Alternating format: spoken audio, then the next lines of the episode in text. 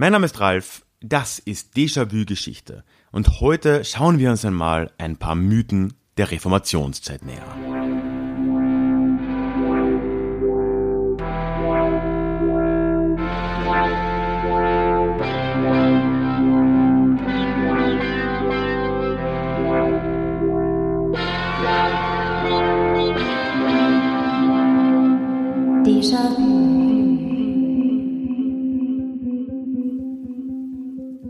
Ja, hallo und herzlich willkommen zurück zu dieser neuen Ausgabe des Déjà-vu Geschichte Podcast. Mein Name ist Ralf und hier in diesem Podcast geht es alle zwei Wochen in die Vergangenheit, aber immer mit dem Blick auf das Hier und Jetzt und wo nötig und möglich mit einer Portion Augenzwinkern. Heute habe ich hier wieder einen Gast am Podcast, beziehungsweise Gast ist fast falsch. Ich habe mich mit einem befreundeten Podcaster, den du vielleicht auch kennst, zusammengetan, nämlich mit Mirko, besser bekannt als der Buddler. Und wir unterhalten uns recht ausführlich über Mythen aus der und über die Reformationszeit in Europa. Ich wünsche dir ganz viel Spaß mit dem Gespräch.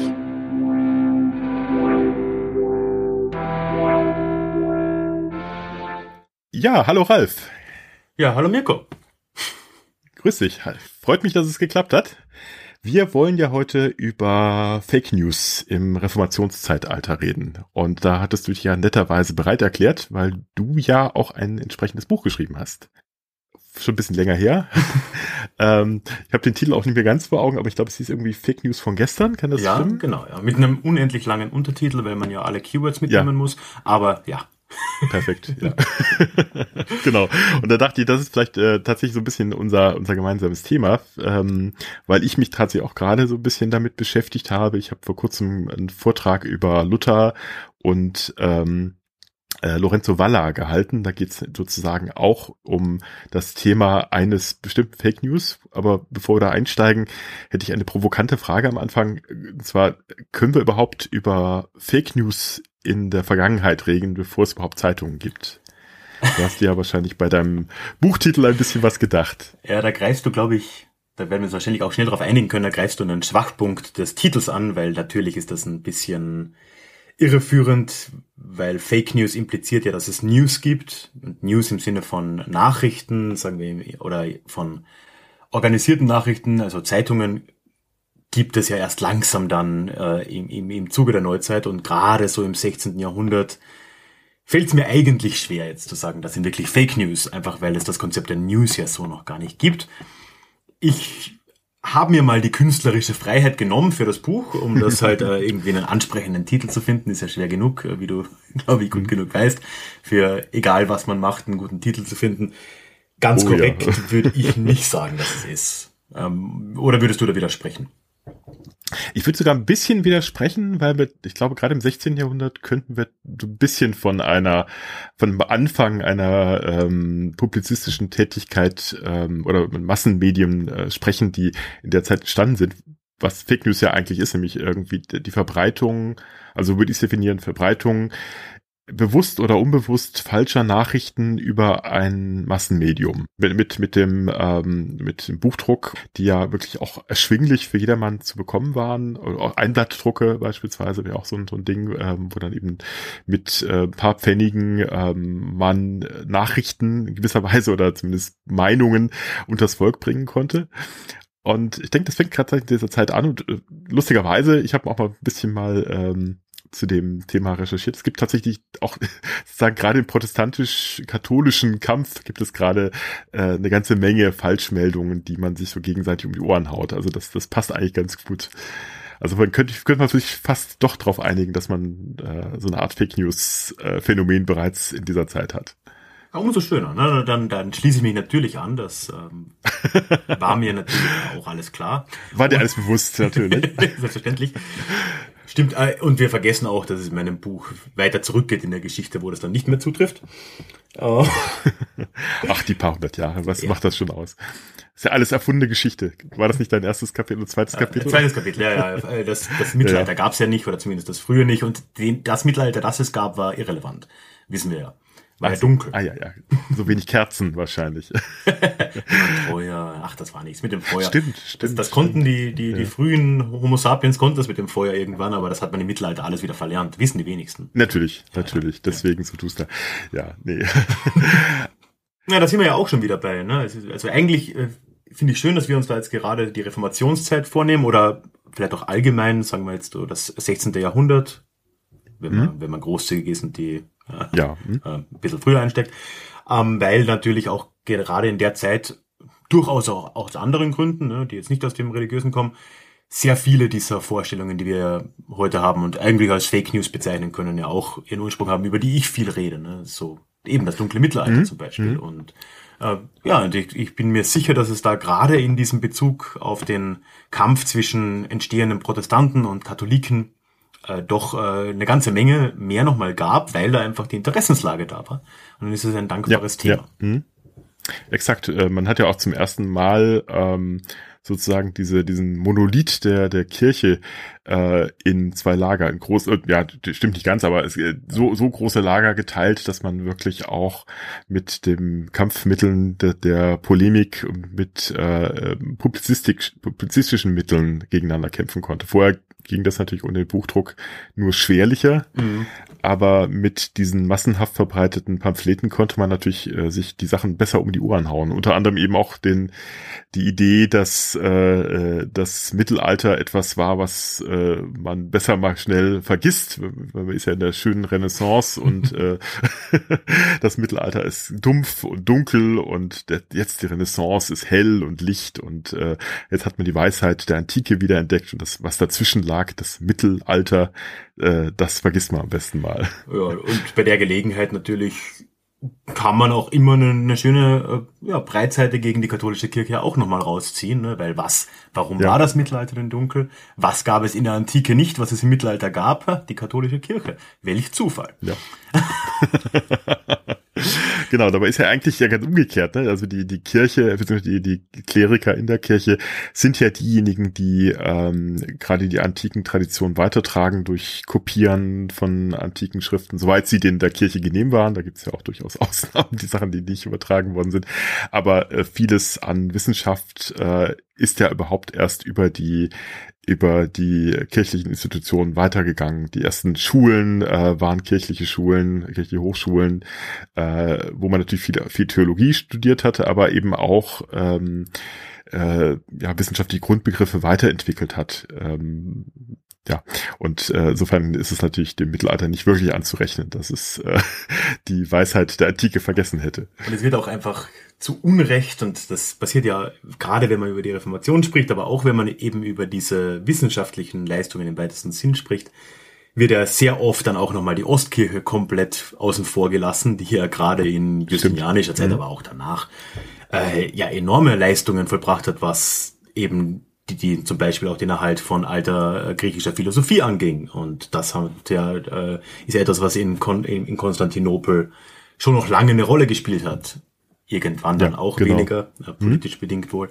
Und äh, ja, allein die Vervielfältigung alter Schriften, die ja dann auch in westlichen Klöstern und äh, anderen ja, kirchlichen Einrichtungen geschehen ist, ist ja so enorm wichtig, dass diese Idee, dass die Kirche jetzt ausgerechnet an allem schuld sei, ähm, ja, schon zumindest schwierig ist. Ne? So. Durchaus, ja, genau. Ganz unschuldig ist er nicht, aber ähm, es gab da, da sehr viele, viele andere Faktoren natürlich auch. So ist es. Ja, obwohl du so gerade schon Konstantinopel erwähnt hast, schöne Überleitung. Ähm, wir hatten uns ja im Vorfeld ein paar Ideen gemacht, worüber wir heute reden wollten, welche Fake News denn der Vergangenheit äh, wir besprechen. Und da äh, fiel mir natürlich als erstes ähm, die konstantinische Schenkung ein, die nämlich auch Luther äh, stark beschäftigt hat. Ähm, die konstantinische Schenkung ist ja äh, letztlich eine, äh, heute relativ unbestritten, eine, eine riesige Fälschungsaktion des Mittelalters gewesen, beziehungsweise eigentlich sogar schon ähm, des, äh, wie wir vorhin gelernt haben, des nicht vorhandenen Frühmittelalters. ähm, und zwar ist es ein, ähm, heißt das ganze Ding eigentlich ähm, das äh, Constitutum Constantini, also eigentlich die Bestimmung Konstantins, die konstantinische Schenkung, also die äh, Donatio Constantini ist eigentlich nur ein Teil davon. Das ist äh, quasi einer so, so eine Art Urkundencharakter und das andere ist ähm, das die sogenannte Confessio Constantini. Da geht es nochmal so ein bisschen in den äh, ähm, theologisch Schrägstrich sogar so ein bisschen sagenhaften Bereich rein. Auch in Richtung Glaubensbekenntnis ein bisschen, oder? Oder ist das so ein bisschen Glaubensbekenntnis? Also es soll quasi ähm, eine Schrift äh, angeblich äh, von Konstantin dem Ersten sein, von dem wir ja wissen, dass er als erster römischer Kaiser äh, zum Christentum übergetreten ist, ähm, nicht die Religion, äh, Staatsreligion eingeführt hat, das kam erst später tatsächlich, aber der sozusagen die Weichenstellung äh, vorgenommen hat, ähm, äh, das Christentum zur vorherrschenden Religion zu machen und somit auch quasi ewigen Angedenks äh, in, in der katholischen Kirche hatte. Ähm, und diese Schrift äh, behauptet also von sich selbst sogar, sie sei ein Dekret äh, des 30. März und jetzt wird schon schwierig, entweder 13, 315 oder 317 nach Christus. Äh, die hat er selbst in sich äh, zwei widersprüchliche Angaben, aber ähm, da ist sozusagen schon mal das erste Problem, was, was den Leuten damals äh, auch schon aufgefallen ist, dass das ein bisschen schwierig ist. Ähm, da geht's vor allem äh, drum, dass äh, Konstantin in ähm, seiner äh, ja, seinem Ende seines Lebens vom Aussatz befallen worden äh, sei und ähm, er habe also quasi nach Mittel gesucht, wie er da wegkommt, wie das los wird und ein Priester, natürlich ein heidnischer Priester, rät ihm im Blut unschuldiger Kindlein zu baden. Ähm, doch, äh, das überlegte sich kurz, aber er wird von der Klage der Mütter, wie es heißt, von Mitleid ergriffen. Also er hat nicht vorher schon ein Problem damit, sondern es ist also offensichtlich. Er muss das schon ähm, erstmal sehen. Er, ne? Muss er erstmal, genau, muss erstmal sehen, genau. Kritischer ähm, Mensch, ja. Und äh, genau, und schickt dann also die Mütter und Kinder, die er schon offenbar da hat antanzen lassen, erstmal nach Hause. Ähm, und sagt, da muss da irgendwas Besseres sein. Und nachts träumt er dann, äh, die träumt ja ständig offensichtlich von wichtigen Dingen. Also auch die, die, äh, Sieg an der Milvesischen Brücke soll er ja vorher geträumt haben. In hoc signo vinces, also im Zeichen des Kreuzes wirst du siegen, hat er geträumt. Und das passiert dann ja praktischerweise auch. Ähm, das, die Überzeugung, das scheint der richtige Weg zu sein. Aber wie gesagt, das wird hier nochmal einen draufgesetzt, denn er ähm, träumt von Aposteln Petrus und Paulus und die sagen, pass auf, da gibt's den Silvester den Ersten, der ist hier der, der Chef der Christen, äh, versteckt sich aber gerade, weil er ja gerade etwas ähm, von der Christenverfolgung äh, beeindruckt ist und ähm, Konstantin soll mal bitte sich mal nett um ihn kümmern und dann wird es schon äh, ein Mittel geben gegen den Aussatz. Das macht er dann, als er wieder aufgewacht ist, nehme ich an. Und ähm, Konstantin ähm, wird dann von, von Silvester getauft und praktischerweise dabei auch geheilt. Also sieht man wieder die, die heilende Wirkung von Bädern. Ähm, äh, damit ist aber dann sozusagen auch dann äh, der Übertritt zum Christentum nochmal äh, ein zweites Mal, wie auch immer sich man das erklärt hat, ähm, wird das also quasi dann nochmal sanktioniert. Aber damit ist für ihn aber auch klar, ähm, ich muss auch was für die, für die Christen tun und für, für den Silvester tun. Und habe deswegen, und da kommt der zweite Teil dieser Schenkung, ähm, der römische Bischof, äh, der Bischof von Rom, also Silvester, der habe nun als Vorzug von allen anderen Kirchen zu haben, er solle ähm, die kaiserlichen Signien und die Vorrechte bekommen, also bekommt dann Diadem und den Purpurmantel und Zepter und alles mögliche noch äh, überhäuft und ähm, kriegt dann noch äh, ähm, die Herrschaft über ganz Italien und den ganzen Westen.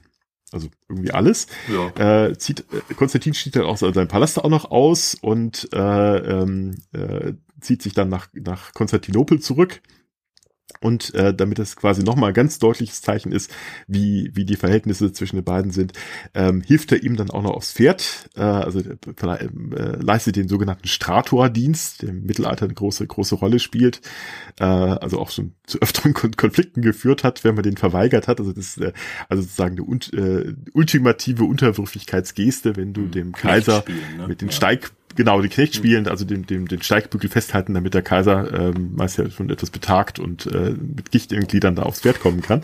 und das macht er dann äh, sozusagen auch für den Silvester. Ähm, Genau, also das ist schon mal eigentlich nochmal so ein äh, Alarmsignal, weil das, das wird im, äh, in der römischen Antike noch gar keine Rolle gespielt. okay, also wir können mal festhalten, es gab also diese angebliche Schrift, oder wahrscheinlich gab es eine Schrift, ne? davon geht's jetzt mal aus. Genau, genau. Und die behauptet all das. Ähm, aber bevor wir jetzt überhaupt mal drüber sprechen, wo, woher diese Schrift kommt und was daran dran ist oder eher nicht, fehlt dir schon mal auf, dass das sich ziemlich äh, hakt mit den mit dem sonstigen Wissen, das wir über das Leben und die Zeit Konstantins haben, oder? Also mir kommt jetzt da in den Sinn, ach, Konstantin wurde doch erst am Totenbett äh, getauft und dann auch dann von einem nicht trinitarischen äh, Priester, wenn ich das richtig im Kopf habe, also auch, also sicher kein und auch kein westlicher, ne? Und schon gar nicht der Papst oder der Bischof von Rom. Äh, irgendwie so ganz ähm, die gleiche Geschichte scheint das, scheint das nicht zu sein, ne? Nein, das, das Gute ist, dass wahrscheinlich ähm, anders als heute, wo das Internet ja alle Daten äh, schnell verfügbar machen lässt, äh, es natürlich wahrscheinlich nicht so wichtig ist, ob du wirklich äh, da ähm, äh, Fakten und Zahlen verdrehst, weil äh, man den, den meisten Leuten sowieso diese Dinge nicht vorliegen. Also äh, ich nehme an, äh, den, den, den Fälschern dieser Urkunde ist das auch nicht aufgefallen, weil sie einfach diese anderen Informationen nicht hatten. Zumal die Frage ist, ob das mit der Taufe am Totenbett stimmt oder ob das nicht auch eine Legende ist. Denn äh, wer sollte das denn, also der, der Kaiser hätte auch nicht sozusagen widersprechen können, dieser Legende, weil er ja dann anschließend tot war. Ähm, das hätte also quasi auch eine gute ähm, Legende äh, bieten können, zu sagen, ja, der hat sich auf den letzten Drücker, hat er sich nochmal zum Christ erkennt, nachdem er uns ja schon nett behandelt hat vorher, aber da ist er am Schluss, hat er ein bisschen gebraucht noch, aber er ist am Schluss doch Christ gewesen, ist also ein der äh, christliche Herrscher schlechthin, nachdem wir alle dann äh, sozusagen nacheifern müssen als christliche Herrscher. Ja, es gibt Aber, ja auch offensichtliche ähm, Leute, die ein Interesse dran haben und das halbwegs glaubwürdig vertreten ja, konnten. Ne? Wer war es? Athanasius war es, ne? glaube mhm. ich. Ne? Der angeblich. Äh, ja, ich glaube. Ja der ihn angeblich getauft hat. Und ja, ich, ich, ich will dem guten Mann nichts unterstellen, ne? aber wenn er jetzt äh, damals mit dieser mhm. Lüge davongekommen wäre, dann wäre das eine Lüge, die ja. sich für ihn lohnt. also. Durchaus, durchaus. Und die konstantinische Schenkung lohnte sich ja auch. Also wie gesagt, es ging ja um den gesamten, das ganze Westrom. Äh, es ging um Rom, die Stadt. Es ging um einen Anspruch, der dem, dem Kaiser sogar noch übergeordnet ist. Und das war natürlich was, was ähm, die Leute äh, ja durchaus auch als Argumentation benutzt haben. Nicht? Also wenn man ähm, äh, gerade Investi Investiturstreit, um es dann, um es dann ging, wer hat denn eigentlich den Vorrang im, in der Welt? Ist es der römische Kaiser oder ist es der, der Papst? Äh, wurde die konstantinische Schenkung dann doch durch, durchaus mal äh, angebracht, ähm, von beiden Seiten übrigens, weil da natürlich die, die, äh, die weltliche Seite noch mal sagt, ja, also da ist ja irgendwas schief dran. vielleicht, äh, vielleicht stimmt das alles auch nicht so ganz.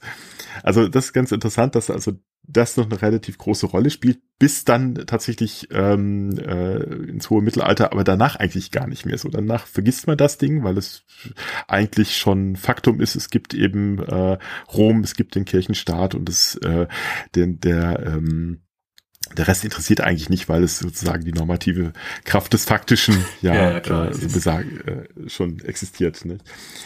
Vielleicht können wir ganz kurz nochmal auf den, den Ursprung des Ganzen zurückgehen. Ähm, denn ähm, das Ganze hatte natürlich tatsächlich wahrscheinlich einen, einen guten Sinn, denn ähm, das sollte vermutlich im achten Jahrhundert ähm, zwei andere Kaiser und äh, einen anderen Papst zusammenbringen. Mhm. Nämlich äh, wahrscheinlich Stefan den Zweiten und den ähm, damals noch als Hausmeier agierenden äh, Pipin, äh, den Merowinger, der ähm, sozusagen in, äh, in Vertretung des Königs regierte, so diplomatisch sagt, äh, nämlich die, die, Kön die merowingischen Könige, die quasi schon entmachtet worden sind durch ihre eigenen Hausvorsteher ähm, und eigentlich schon äh, seit den letzten äh, Merowingern äh, eigentlich auch gar keine Macht mehr hatten. Das waren eben dann die aus dem, aus dem äh, Hause der, der sogenannten Karolinger, aus dem ja später auch Karl der Große äh, kommen sollte, dessen äh, Sohn ja auch äh, Pipin ist. Genau, nicht ferner Zukunft. Und nicht ferner Zukunft, genau. Pipin hat aber das Problem gehabt, ähm, so ein, äh, da sitzt immer noch irgendwo ein Merowinger König rum äh, auf dem Thron, der zwar nichts zu sagen hat, aber ist noch da, den muss ich irgendwie mal loswerden, weil das geht so weiter eigentlich ja nicht. Und deswegen hat er an den ähm, Vorgänger von Stefan geschrieben, was machen wir denn? Was ist, was ist denn eigentlich besser? Ähm, soll ein einer regieren, der tatsächlich die königliche Macht hat, oder soll jemand, der dem Namen nach ähm, König ist, regieren? Und ähm, das war natürlich eine relativ äh, klare Sache, was er da fragte. Äh, und Zacharias sagte, naja, klingt schon richtig so, mach mal, ne? Also ist aber auch äh, sozusagen eher so ein, so ein äh, Gutachten gewesen. Man muss auch bedenken, dass die, dass der Papst damals wirklich fast nichts Besseres war als der, der Bischof von Rom. Der hatte keine große, keine großen Ländereien, der hatte noch keinen, keinen, keinen Kirchenstaat, war eigentlich so eine Art äh, äh, kleiner, kleiner Duodezfürst da unten im, im äh, Rom. Die, die rekrutierten sich sowieso meistens nur aus den römischen Familien, äh, diese, diese Bischöfe von Rom und wie gesagt außerhalb von Rom hatten die auch relativ wenig Hausmacht. Aber ähm, äh, der Nachfolger von ihm, Stefan, ähm, hatte sich ein bisschen auch mit den römischen Adligen angelegt und wurde aus Rom rausgeschmissen und hat sie gesagt, pass auf, da gibt's da oben auch einen, der hat ein ähnliches Problem, der hat nämlich auch so ein Autoritätsproblem. Ähm, wie, wie kriegen wir das denn zusammen? Und da haben die sich getroffen ähm, in, in Deutschland tatsächlich, das erste Mal, dass überhaupt ein, ein Papst äh, ähm, in, in, ähm, auf dem deutschen, auf, oder bis im fränkischen Gebiet, muss man fast sagen, äh, im Jahr 754 ähm, sich äh, getroffen haben, nicht, ich rede Unsinn, nicht deutsches Gebiet, sondern das war östlich von Paris. Okay. Und die, äh, aber erstmal überhaupt erst erstmal nördlich der Alpen. Und dort hat sich dann äh, das Umgekehrte abgespielt, nämlich nicht äh, wie bei angeblich bei Konstantin und ähm, Papst Silvester, sondern der Papst warf sich dann dem dem äh, äh, Pipin vor Füßen mhm. und sagte: Pass auf, äh, du musst mir mal helfen, mal hier unten ein klar Schiff zu machen. Und äh, das äh, hat sich dann sozusagen äh, relativ gut anbieten können, weil er in seinem Gepäck diese konstantinische Schenkung hatte. Und sagte, pass auf, da gibt's ja doch diesen alten Fall. Das ist sozusagen, wir haben hier schon mal einen, einen, einen äh, nach, ähm, ein, ein äh, Plan, wie das funktionieren könnte, weil ähm, das habe ich ja eigentlich schon. Du musst mir eigentlich nur noch gewährleisten, dass ich das wieder wieder hinbekomme mit dem Kirchenstaat da unten. Und für Pepin war das war das insofern schön, weil er natürlich sagen könnte, ja gut, dann kann ich vielleicht mit äh, mit diesem Bündnispartner meine eigene Macht aufbauen. Hat dann ähm, sich tatsächlich äh, sein, sein Königtum auf die Weise konsolidieren können. Und ähm, auch Stefan bekam seinen Willen, ist wieder in Rom eingesetzt worden. Und damit äh, wäre eigentlich die Sache gegessen werden, wenn diese konstantinische Schenkung, die dann auch zur pipinischen Schenkung äh, wurde sozusagen, äh, hätte sich damit erledigt gehabt, wenn sie eben dann nicht wieder ähm, in den äh, folgenden Jahrhunderten immer wieder mal rausgekramt wurde, um als Argumentationshilfe zu dienen eben äh, in Sicht, wer ist denn jetzt eigentlich wessen Lehnsherr, wer, wer ist denn wem unterstellt, wer hat denn jetzt wem den Steigbügel gehalten. Ähm, aber und wie gesagt, aber dann kurze Zwischenfrage, ja? wie ist da deine Einschätzung? Glaubst du, dass jetzt Schenkung hin oder her realpolitisch es mit diesem Treffen mit Pipin für den Papst, für den zukünftigen oder für den Bischof von Rom, dass ihm das irgendwas kurzfristig gebracht hat oder ist es wirklich nur etwas, wo man später dann drauf verwiesen hat und das halt dann Teil dieser Legende wurde. Oder hatte man da was davon? Ähm, man hatte tatsächlich ein, äh, eine Legitimation damit bekommen, dass, äh, dass man äh, sich hier gegenseitig hilft. Äh, ich glaube, das, das hatte schon eine gewisse Wirkung. Mhm. Äh, letztlich hätte es wahrscheinlich auch ohne funktioniert. Ähm, man, was, was Pepin wollte, war die, war die Krönung in, in Aachen, äh, Quatsch, in Aachen, sag ich, Unsinn, in Rom. Ähm, und ähm, die äh, letztendlich wächst ja daraus dann auch die die äh, die Kaiserwürde für für Karl, der ja sozusagen dann auch auf diesem Ding aufbauen kann im Jahr 800. Ähm, aber letztlich, äh, ich denke auch ohne jetzt auch jetzt auch wunderbar ohne diese diese Fälschung funktionieren können. Die Frage ist auch, ob, ob ähm, ob Stefan dieses Ding selber hat ausarbeiten lassen oder was wahrscheinlicher ist, dass das Ding sowieso schon kursierte, aber ähm, äh, er das dann praktisch wieder auspacken konnte im Gepäck und sagt, pass auf, da gibt's ja schon mal einen Präzedenzfall, da können wir doch mal drauf aufbauen. Ähm, äh, und du wirst sozusagen der Vertreter Konstantins und ich werde der Vertreter Silvesters und dann passt das doch am Schluss. äh, ich denke mal, so wird das wahrscheinlich in, äh, in etwa, äh, jetzt flapsig gesagt, gelaufen sein. Ja, weil ich halt auch dazu tendiere, dann sowas wie den Aufstieg des Bischofs von Rom. Äh, das ist wahrscheinlich eine längerfristige Geschichte gewesen, die jetzt nicht mal so ja. äh, über, über ein Treffen in Paris oder irgendwo in der Nähe einfach mal so beschlossen wird oder da halt dadurch befeuert wird. Da, aber ja, ähm, das heißt, aber wissen wir, wann die ursprüngliche Urkunde, sagen wir mal, gefälscht wurde, die er da schon mitgebracht hatte? Oder wann das erste Mal eine Urkunde, die sich als konstantinische Schenkung ausgab, aufgetaucht ist oder hergezeigt mhm. wurde? Also, wenn ich es richtig noch im Kopf habe, ähm, wird vermutet, dass sie möglicherweise schon im siebten Jahrhundert entstand sein kann, aber äh, also theoretisch im achten Jahrhundert. Es gibt sogar welche, die sagten, ähm, äh, dass sie vielleicht sogar gar nicht so sehr bei, äh, bei Pipin und Stefan eine Rolle gespielt hat, sondern dass das sozusagen erst nachträglich damit verbunden worden ist, mhm. dass sie vielleicht sogar erst aus dem achten Jahrhundert stammt, äh, Ende des achten oder ja sogar später noch entstanden ist. Aber wie gesagt, das ist durchaus äh, schwierig, weil man natürlich nur diverse Abschriften von dem Ding hat, die äh, sich dann wiederum sehr schwer durch Stilistik und ähnliche Dinge dann datieren lassen. Gut, äh, wann oder ich will ja nicht vorausgreifen, aber irgendwann hat man doch wahrscheinlich ein Interesse dran, diese Fälschung trotzdem auszubuddeln, ne? ja, natürlich. Also wie gesagt, ähm, die wird gerne gerne äh, vorgebracht, wenn man wenn man ähm, gegen aktuelle Missstände oder vermeintliche Missstände, die man wahrscheinlich selber sieht, äh, vorgehen wollte. Beispielsweise gibt es ähm, im Umfeld von Friedrich II., dem Staufer, äh, gibt es äh, ein Pamphlet, das, äh, wo es dann also quasi benutzt wird, um äh, gegen gegen den äh, Friedrich an, anzustänkern sozusagen. Ähm, also sagen wir quasi, ähm, die kaiserliche Herrschaft sei ja gar nicht legitimiert, weil sie ja eigentlich sozusagen nur ein Zugeständnis äh, des, des Papstes sei. Eigentlich gehörte sozusagen selbst die weltliche Macht dem Papst. Ne? Das ist sozusagen die Argumentationslinie. Äh, andererseits sind es dann wiederum ähm, äh, sogar durchaus auch kirchliche Vertreter, die was gegen den aktuellen Papst haben. Beispielsweise ähm, der berühmte Bernhard von Clairvaux, der dann gegen, also dem 12. Jahrhundert gegen, gegen Papst Eugen den Dritten wettert und sagt nämlich, ähm, das kann ja nicht sein, dass du hier weltliche Herrschaft ausübst, weil äh, das äh, äh, dann wärst du ja auch nicht der Nachfolger Petri, sondern der Nachfolger Konstantins. Also du musst dich schon mal entscheiden, was du denn hier machen willst und äh, du solltest eigentlich nur der, der Nachfolger Petri sein.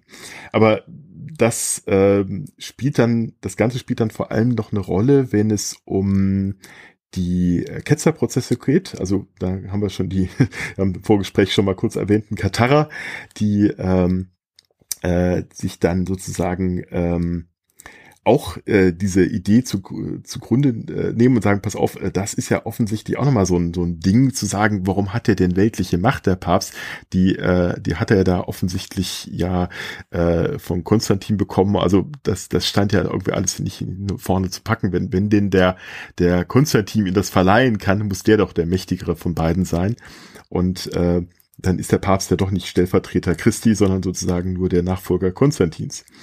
Und das, diese Argumentationslinie, die zieht sich dann weiter. Da ist dann unter anderem äh, bei den frühen Reformatoren äh, wird diese Argumentation verwendet. Wycliffe zum Beispiel in England sagt das nämlich auch und sagt, naja, ähm, das kann ja wohl nicht sein, dass hier die äh, diese diese Rückbezug auf auf Konstantin stattfindet. Er müsste doch der Nachfolger Petri sein.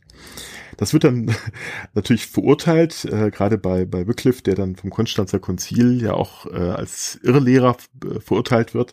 Da ähm, äh, wird diese Frage dann sozusagen so äh, wichtig für die Inquisition, dass das sozusagen eine der Standardfragen wird, zu fragen, wie sieht es denn aus mit dem Verhältnis äh, äh, Kaiser und Papst? Wer ist denn hier der äh, derjenige, der der ähm, die führende äh, führende Ton anspricht und äh, hat? Wie hältst du es mit der konstantinischen Schenkung?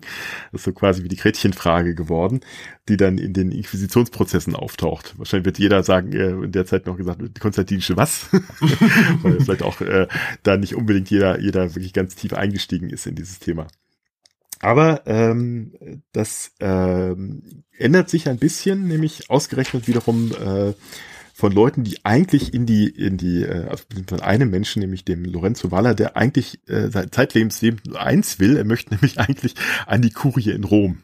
Er möchte gerne beim Papst Angestellter werden, wie es von seinem Vater und dessen Vater. Und ähm, das klappte aber nicht, weil er ein bisschen streitbarer Charakter ist. Ähm, hat dann äh, ursprünglich mal in der Universität in, äh, in Rom lehren wollen. Das, da ist er, die ist geschlossen worden, da musste er dann irgendwie erstmal nach Mailand, da ist er dann rausgeflogen, weil er sich mit den dortigen Juristen anlegte. Äh, also der, der hat eine ganz lustige Lebensgeschichte. Überall, wo er ist, fliegt er raus. Mhm, gut, sympathisch. und irgendwann, ähm, nachdem er immer wieder so ein paar Bewerbungsschreiben an den Vatikan losschickt und die ihn dann ähm, aus diversen Gründen nicht wollen, ähm, kriegt er mal eine Anstellung ähm, in Neapel beim äh, dortigen Herzog und ähm, hält dann hält dann relativ lange dort aus. Aber äh, eigentlich ist das nicht so sein Ding und er versucht dann in der Zeit sozusagen die Lücken zu füllen und schreibt ein bisschen mal was über die konstantinische Schenkung. Also ihm geht's vor allem eigentlich um andere Dinge. Er ist eigentlich auch eher so ein Humanist, der sich mit, mit Schöngeistigen beschäftigt, aber das ist für ihn mal ganz spannend und guckt sich das mal näher an und schreibt dann auch mal was Größeres drüber und ähm, guckt sich vor allem zum ersten Mal wirklich systematisch die Geschichte an und äh, schreibt ein sehr nettes kleines Büchlein, De falso credita et immentia Constantini Donatione, also quasi die fälschlich geglaubte und gefälschte Schenkung des Konstantins. Das ist ein schöner Titel, äh, den man sich bei wissenschaftlichen Papern immer wünscht, wo man nicht weiterlesen muss. Genau, du weißt mal, du weißt mal schon das Ergebnis, schon vorweggenommen. Ja. Ähm, aber für ihn ist es ganz interessant, weil er dann sagt, was ist da eigentlich los? Und ähm, guckt sich das wirklich sehr mit einem skeptischen Auge an und stellt dann diverse Dinge vor. Also schön auch eigentlich die Form, weil es nicht einfach nur eine Abhandlung ist, sondern er lässt quasi Protagonisten zu Wort kommen. Also beispielsweise reden da die Bürger von Rom äh, und, und sagen, naja, pass auf, diese konstantinische Schenkung.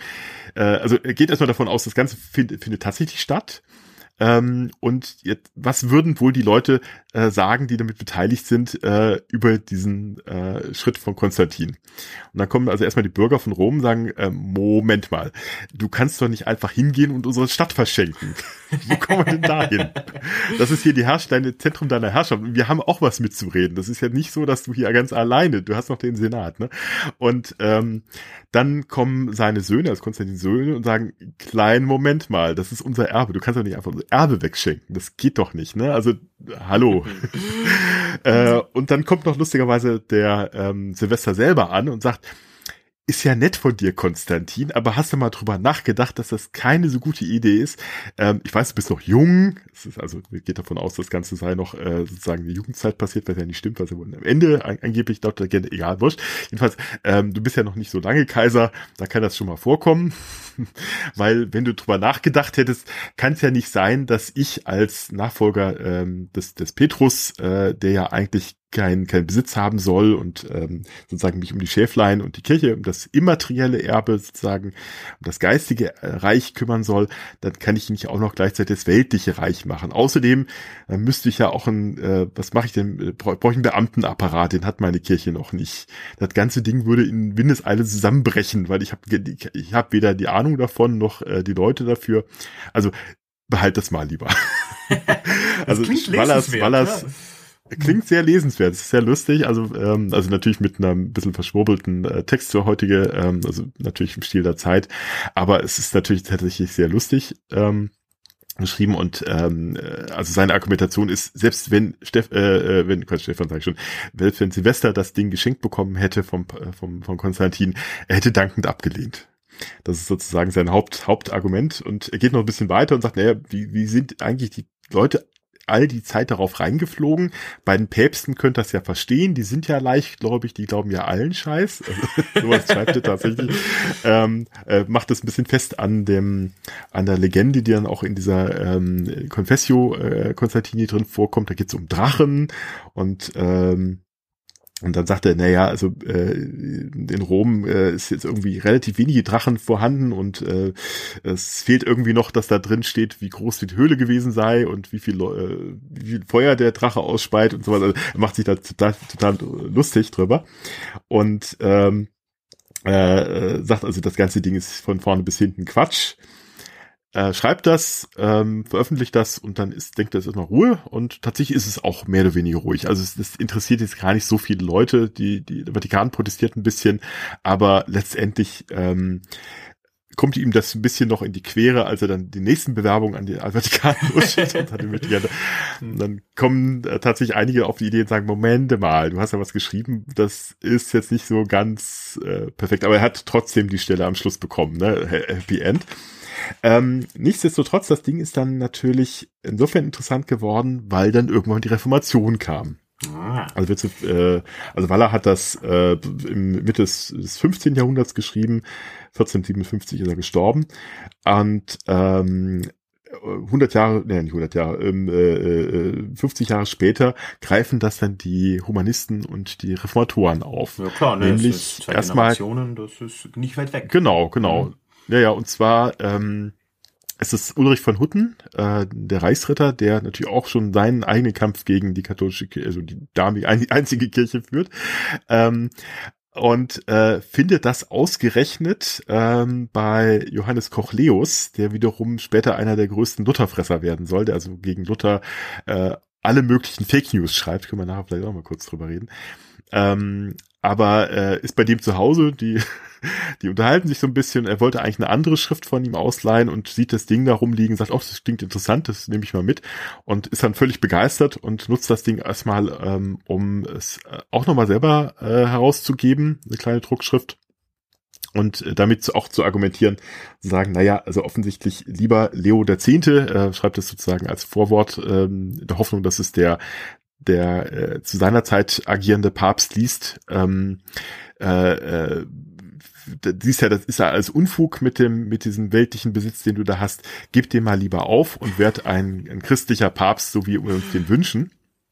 Ähm, funktioniert jetzt nur so semi, würde ich sagen. ob, ob Leo das jemals gelesen hat, weiß ich auch nicht. Aber äh, auf die Weise kommt Luther äh, das Ding zu Händen. Und äh, er kriegt das wohl 1520 in die Hände und sagt, oh, das ist ja hochinteressant, pass mal auf. Ähm, nimmt das Ding und ähm, äh, ackert das durch und ähm, äh, lässt es erstmal 17 Jahre in der Schublade rumliegen. Tatsächlich. ähm, aber 17, äh, 1537 äh, nimmt das Ding nochmal vor und veröffentlicht das. Ähm, und nutzt das nochmal sozusagen als großes Argument gegen den Papst und sagen, naja, also offensichtlich ist das Ganze auf Lug und Betrug aufgebaut. Es ist ja offensichtlich klar, dass das äh, der Antichrist sein muss, denn äh, entweder äh, sind sie so blöd, dann sind sie bestimmt nicht äh, Nachfolger Christi ähm, denn wenn die von Gott eingesetzt werden, der Gott, äh, Gott wird sich ja was dabei gedacht haben, sozusagen diese Leute auf den Thron zu setzen. Und andererseits, naja, wenn sie es dann doch gewusst haben, dann sind sie offensichtlich böswillig und davon geht, geht er dann aus und sind äh, sozusagen die Vertreter des Antichristen. Spart dann natürlich auch nicht an Polemik, äh, schreibt dann also sehr böse kleine äh, Dinge, also ähm, äh, ganz, ganz typisch für, für Luther, nutzt natürlich derbe Ausdrucke, äh, macht ein paar Wortwitze äh, jetzt habe ich mir eigentlich aufschreiben wollen, was es war. Also beispielsweise äh, äh, schreibt der Stadt Contributoris Kun, äh, Kun äh, äh, Jubatoris, also die Stadt den Beiträgern sind das die Beischläfer, die dazu was äh, geschrieben haben sollen und so weiter. Solche, solche derben, äh, bisschen, äh, bisschen banale Wortwitze hat aber Luther gerne drauf und oder statt äh, sechs Dekralen, also statt den, den, den sechs ähm, äh, äh, Entscheidungen schreibt äh, Drecks, Dreckalen und sowas. Also äh, er hat natürlich seinen, seinen üblichen derben Humor, den wir von Luther ja kennen, um sozusagen die das Argument nach seiner Meinung nach nochmal bekräftigen zu können. Nichtsdestotrotz, das Ding hat natürlich 1537 jetzt nicht mehr so die Wirkung. Äh, es spielt aber eine Rolle, weil wir durch einen Brief an Spalatin, äh, wiederum Hofsekretär bei, bei Friedrich dem Weisen, dem großen Unterstützer und Landesfürsten von Luther, ähm, erwähnt wird. Und da schreibt Luther schon rein, naja, ich dachte eigentlich, der gute Leo äh, und die Päpste, die sind nur auf der falschen Spur, die haben falsche Berater. Aber als ich dieses Ding von Walla gelesen habe, da war mir klar geworden, naja, das, das, da ist mehr hinter. Also mhm. Also die sind nicht nur einfach blöd, sondern die sind böswillig. Das heißt, das müssen, die müssen äh, bestenfalls der Antichrist, wenn nicht nur was Schlimmeres sein, da in Rom. Und das ist sozusagen für ihn auch so ein bisschen die Kehrtwende. Vorher versucht er tatsächlich noch ein bisschen ähm, äh, diplomatisch mit, mit äh, Leo dem Zehnten in Rom zu agieren. Es gibt äh, von ihm Briefe, wo er dann sozusagen noch sehr vorsichtig argumentiert und sagt, naja, pass auf, du bist ja offensichtlich nur falsch, falschen Beratern umgeben, aber liest doch mal das und das, ähm, da wird dir dann schon klar werden, dass, dass diese Geschichte mit den 95, mit den ähm, 95 Thesen, sag ich schon, die Geschichte mit den, mit dem Ablassen ein falsches Ding ist. Ähm, und so schreibt das in 95 Thesen auch, nämlich äh, da schreibt er ja rein, wenn der Papst wüsste, was da in seinem Namen getrieben würde, hätte es ja schon längst eingestellt. Er würde ja lieber ähm, äh, alle Gebäude in Rom abreißen, als mit dem Blut seiner Schäflein äh, den, den Petersdom bauen lassen.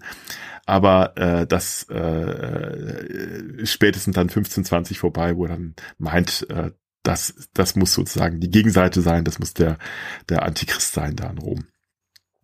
Und so hat sozusagen Fake, der Fake News, äh, äh, den es ursprünglich ja mal im 8. Jahrhundert gegeben hat, plötzlich dann auch Luther erreicht und für ihn ist dann sozusagen äh, als, äh, wie sagt man, der Superspreader von Fake News auch, äh, äh, wird das Ding wieder auf, aufleben gelassen, was eigentlich schon längst mehr oder weniger ad acta gelegt worden ist. Ja, da sieht man schön, wie genau. alte Geschichten ein immer wieder neues Leben gewinnen können, wenn es halt wieder eine Person, eine Personengruppe gibt, die davon profitiert. Ne? Also das ist, es ist ja bei, bei modernen Verschwörungsmythen was ganz ähnliches. Ne? Also äh, Flat Earth ja, klar, gab es auch im 19. Mhm. Jahrhundert schon, absurderweise. Ja, ja. Äh, davor ja. ja nicht, ne? also auch wenn man das gerne glaubt. Und äh, jetzt irgendwie mit dem Internet gibt's halt dann plötzlich wieder Leute, die ja auch durchaus damit reich werden, wenn sie das rumschreiben. Und dann wird's halt auch wieder ausgegraben. Ne? Da findet sich schon jemand. Und ein bisschen nobler natürlich kann man Luther unterstellen, hoffentlich. Also hm? ich, ich sag mal, aus heutiger Sicht kann man äh, natürlich Luther persönlich vieles äh, vorhalten. Aber äh, ja, die, durchaus. Die, die Reformation an und für sich war ja doch ein, ein äh, ja, eher, eher positiver Prozess, würde ich mal behaupten. Und von dem her ähm, ist da ja dann, wenn man das in Schwarz-Weiß sehen will, dass sie im Sinne des Guten verwendet worden. Aber die Beispiele ziehen sich natürlich durch. Also das ist auch das, das, das lange Leben dieser Geschichten teilweise. Ja, ja, wie gesagt, also durch die Reformation werden viele der, dieser eigentlich schon veralteten Geschichten wieder aufgegriffen und plötzlich wieder, wieder en vogue gemacht. Was wir ja, wie gesagt, auch ja, wie du schon richtig sagst, ja beispielsweise jetzt wieder bei dieser QAnon äh, Bullshit-Geschichte wieder haben. Und da fühle ich mich auch wieder erinnert, ne, gerade eben, als ich es nochmal las, ähm, die, die, diese äh, Blut der unschuldigen Kindlein-Geschichte, das ist doch gerade wirklich eins zu eins. Wir sehen, das Ding hat gerade eine Halbwertszeit von 1000 Jahren, äh, 2000 Jahren. Ne? Also das scheint ja so, so ein äh, Irrsinn zu sein, diese, diese, diese Idee, äh, irgendwas mit, mit Blut und Kindern und äh, ja klar, mein Blut ist so dieses Ding, was äh, seit jeher so Sitz der Kraft und äh, Mytho, mythengeschwängerte äh, Geschichten immer hervorgeruft. Auf der anderen Seite Kinder, was kann es Unschuldigeres geben als Kinder? Was kann das Schlimmste sein, was man macht? Äh, ist Kinder umbringen? Also somit, äh, da verbinden sich so, so ganz alte Archetypen, die, äh, die sich äh, ja wahrscheinlich noch, noch länger zurück verfolgen lassen als jetzt gerade zu Konstantin und äh, im, vierten Jahrhundert. Ähm, letztlich hast du das ja schon in der Bibel mit der Opferung von Isaak, äh, der, der Vater das Kind opfern soll, äh, um sozusagen den, den höchstmöglichen Beweis seiner Loyalität zu Gott zu beweisen. Also die, diese, diese, diese Stories ähm, werden dann immer wieder aufgekocht, äh, sind, bedienen sich aber immer aus demselben Pool. Also offensichtlich. Ja, ist ein alter Topos, ja klar, scheint logisch, das, ja. ja. Ja, klar, natürlich. Und das funktioniert halt interessanterweise immer noch. Ja, ja, also ich muss ja auch bei diesen modernen Sachen, da sind wir jetzt ein bisschen weg von, von, von Luther, oder nicht, nicht von Luther unbedingt, aber zumindest vom, vom äh, der konstantinischen Schenkung. Aber gerade wenn wir jetzt kurz QAnon haben und eben diese Sachen, ich denke da halt sofort an so Geschichten, die im, wann war es, im 12. Jahrhundert so aufgekommen sind, ne? Diese, diese Ideen mhm. der jüdischen Ritualmorde, um irgendwie aus Kinderblut Matzen herzustellen. Und ich weiß nicht, was da alles äh, rumgegeistert ist. Äh, damals war es ja so ein, äh, wie hieß er, ach, William of, William of Norwich war es, glaube ich. Aber auf jeden Fall da, also in England wurden ja dann diese, diese Dinge auch einfach mal wieder nicht erfunden, ne? die, die gab's ja schon. Aber da war es wieder mal so, dass dann einer gekommen ist, der hat das niedergeschrieben und äh, plötzlich hat das wieder ein neues Leben, das dann ja, in, in England zumindest, bis zur Ausweisung der Juden kann man argumentieren, was ja nicht mehr lange gedauert hat, oder in heutiger, heutigen Zeitmaßstäben, äh, äh, wirkungsmächtig geblieben ist, ne? ein uraltes Ding. Und äh, so auch früher und danach. Ne?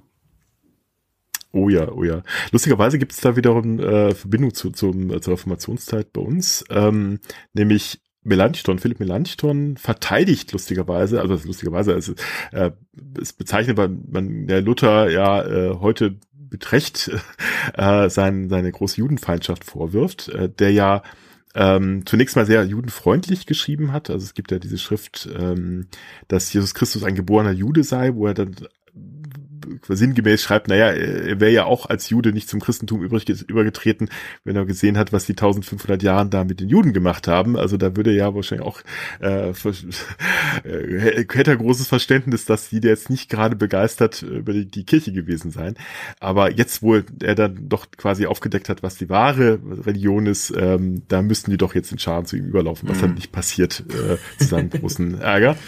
Und dann aber gerade so in dieser Zeit 1537, da kippt sozusagen sozusagen bei ihm auch immer die Stimmung und ähm, er fängt dann auch an, die ganzen Fake News wieder zu glauben, diese ganzen äh, Ritualmordgeschichten und was ich was alles und ähm, das äh, äh, ist ein bisschen konträr zu dem, was Philipp Melanchthon, der zweite große Reformator in Wittenberg, macht. Der verteidigt nämlich genau zu dieser Zeit ähm, äh, eine Gruppe von Juden in Brandenburg, die wiederum auch dem Vorwurf des äh, der Kindstötung äh, zu rituellen Zwecken äh, äh, unterliegen, die also quasi sich verteidigen müssen. Und Philipp Melanchthon schreibt dagegen und sagt, das ist ja völliger Unsinn, äh, der Ritualmord, das gab es gar nicht, das ist, das ist weist es also schön nach, wie, wie alte, alte Tradition das ist. Äh, also da geht tatsächlich so ein bisschen was auseinander. Ne? Einerseits die Reformatoren, die äh, sozusagen die Juden auch als Abgrenzung brauchten, äh, sagen, ja, das sind wir nicht und das sind wir auch nicht. Und die Juden sind wir schon gar nicht, aber äh, das und das machen wir. Ne? Also äh, das, das merkt man auch bei, bei Religionen, die sich neu gründen, die brauchen immer ein Feindbild. Und leider Gottes sind das äh, ganz oft dann die Juden, die äh, sich dafür äh, auserkoren werden ähm, und natürlich dann als, als, als Sündenböcke herhalten müssen. Aber ähm, das ist, wie gesagt, aber auch durchaus, geht auch unterschiedlich. Ähm, Melanchthon versucht da eine andere Schiene zu fahren. Der ist auch ein bisschen, wenn mich fragt, eher der, der intellektuellere von beiden. und der macht bei diesen Geschichten dann eher nicht mit und versucht das sozusagen auf einer eher diplomatischen Ebene zu lösen. Äh, aber wie gesagt, da, da gibt es dann sozusagen auch wiederum äh, eine Verbindung dorthin. Ja. Das erinnert mich jetzt gerade, ist auch eine schöne Überleitung zu, ja, wir haben ja ein paar Themen durchgegangen, die ich will jetzt was, was aus England mal kurz bringen. Aber da, äh, das passt gerade richtig gut, einfach weil ich glaube, was ja heute zumindest in Teilen, glaube ich, ein bisschen untergeht, ist die Diversität der, der Reformation, zumindest der Deutschen. Ich glaube, die Unterschiede zum Helvetischen sind relativ klar, äh, zu Zwingli, Calvin und so weiter. Ähm, aber es ist echt für mich immer wieder überraschend zu sehen, wie wenig damals, aber auch teilweise noch deutlich später, eigentlich den Leuten klar war, was denn jetzt genau die neue Kirche sein soll im Vergleich zur alten, jetzt katholischen oder was auch immer sie sie nennen will. Und äh, wie das alles zusammenspielt, ne, oder, oder auch da mit dem Judentum. Da gibt's eine schöne Geschichte aus dem 19. Jahrhundert noch. Äh, da gab's einen äh, Herrn Alexander Hislop, das war so ein äh, schottischer Presbyterianer. Und der hat wirklich, also spät, ich habe das genaue Jahr nicht, spätes 19. Jahrhundert ein Buch geschrieben oder Mitte spätes, äh, namens Die zwei Babylons, wo er ernsthaft dann äh, eine ganz ähnliche Logik auch hingestellt hat, so wie, wie Luther eigentlich gegenüber der Juden, so, ja, jetzt haben wir ja die richtige Religion gefunden, jetzt sollen sie kommen. Ne? Der hat dann auch gesagt, äh, ohne jegliche Belege natürlich, dass äh, der Katholizismus ja nicht mal eine, eine christliche monotheistische Religion ist, sondern die katholische Kirche, das ist eine heidnische Religion und die kommt im Endeffekt aus Babylon, hat dann äh, wild dahingeschwurbelt, dass halt irgendwie aus Babylon, das bekanntlich um ja. was 500 vor Christus von den Persern ausgelöscht wurde, äh, eine, ja, ein, ein, ein Nachleben hatte, dass die Götter Babylons ja, weiter Bestand hatten in Griechenland und ich weiß nicht wo und dann wieder in die christliche Kirche Einzug gehalten haben. Und deswegen sind äh, eben alle Katholiken de facto Heiden und die Protestanten sind die einzig wirkliche Kirche, wo man dann wirklich nicht lange drüber nachdenken muss, um herauszufinden, so, äh, wie kann denn bitte etwas, was sich abspaltet von der katholischen Kirche, was eine heidnische Religion ist, jetzt plötzlich nicht mehr heidnisch sein? Das kommt mir unlogisch vor. Ähm, aber 19. Jahrhundert, ne? Also das, mm, ist, das ist jetzt nicht so fern, ja, genau. Ja, bitterböse, ja, wie, wie sich das halten kann. Er ist ja generell so, dass gerade halt, äh, also England ist ja generell ein, ein irrer Fall, wo er dieser, dies, dieser Kampf zwischen Protestantismus, wenn man es großzügig so nennen will, also halt der anglikanischen Kirche und äh, dem katholischen ja noch wirklich unfassbar lange nachgelebt hat. Ne? Also da gibt's äh, gut die Beispiele kann man ja lang äh, natürlich auch in Europa finden, 30-jähriger Krieg etc. Und parallel dazu läuft ja in, in England dann noch ein Bürgerkrieg ab in, in der Thematik aber wo dann irgendwann halt dann doch in Kontinentaleuropa eine gewisse Art der und der Übereinkunft war, ne, Quis Regio und so weiter, ähm, war ja in in England das wirklich einfach ein Thema, das nie so richtig aufbearbeitet wurde.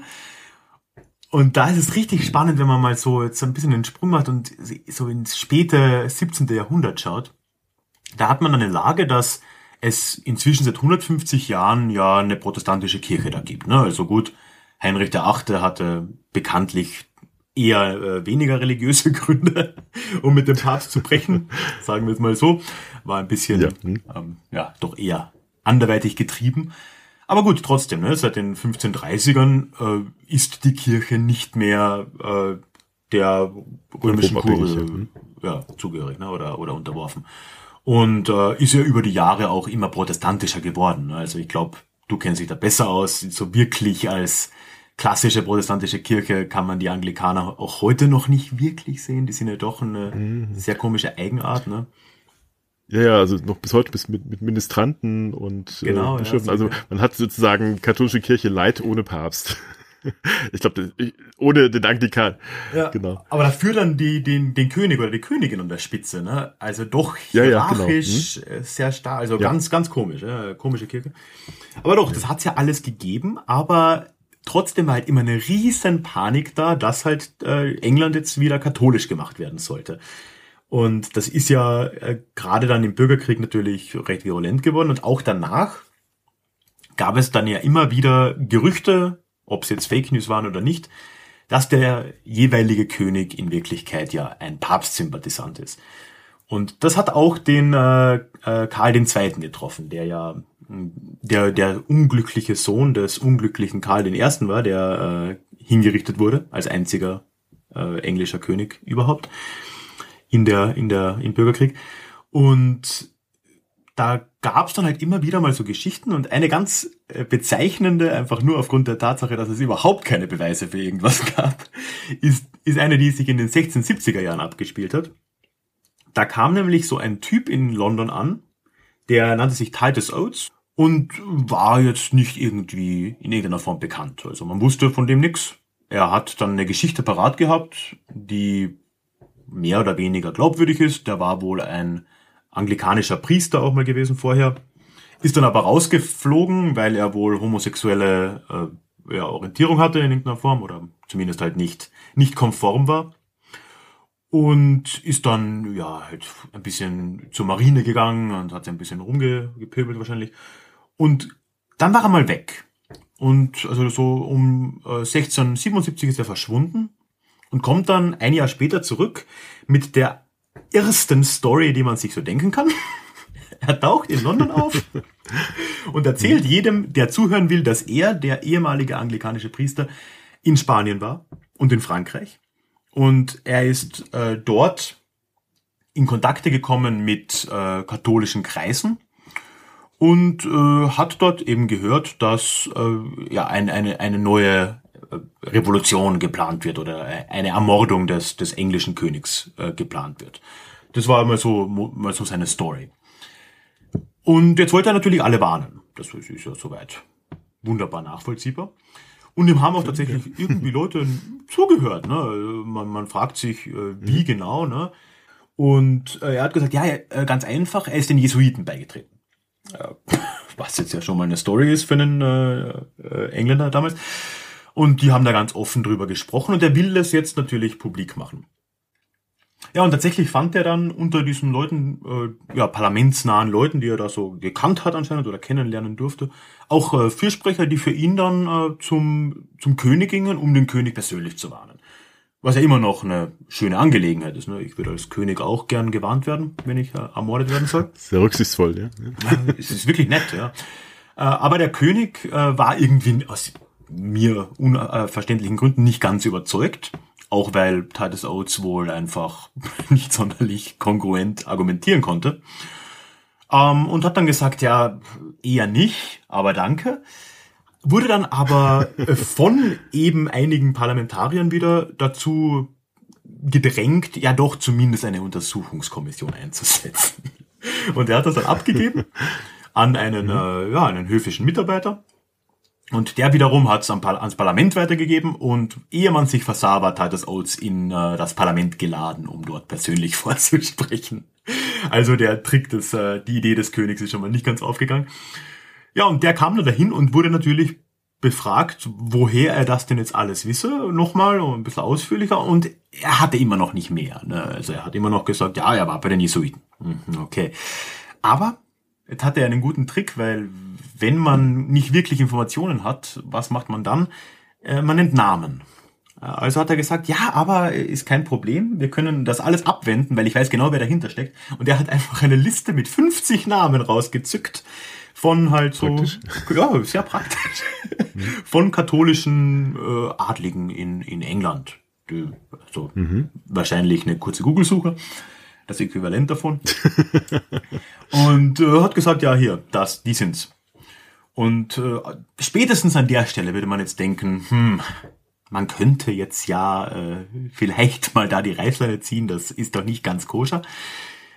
Aber die Leute damals hatten offensichtlich, da sind wir wieder beim Eigeninteresse, die hatten keine Lust auf den König. Äh, Charles war recht unbeliebt und äh, man hat ihm ja tatsächlich auch katholische Neigungen unterstellt, äh, seinem Vater ja auch schon. Und entsprechend hat man dann äh, das nächstbeste getan und hat einfach gesagt, ach, weißt du was, Titus, nimm dir ein paar Soldaten, wir stellen dir so ein paar und nimm die Leute einfach selbst fest. Und das hat der Mann dann getan. Der ist dann rumgezogen, hat nicht alle 50, aber ich glaube so zwei Dutzend davon äh, tatsächlich auch festgenommen. Und äh, ja, Konsequenzen gab es keine und die wurden dann halt langsam äh, angeklagt und äh, denen wurde der Prozess gemacht. Und die nächsten Jahre macht der Mann so weiter. Äh, das ist alles super angekommen.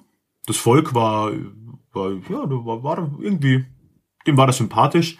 Die antikatholischen Meinungen gab es ja in weiten Teilen des Adels ohnehin und ja, das, das, das kam gut an.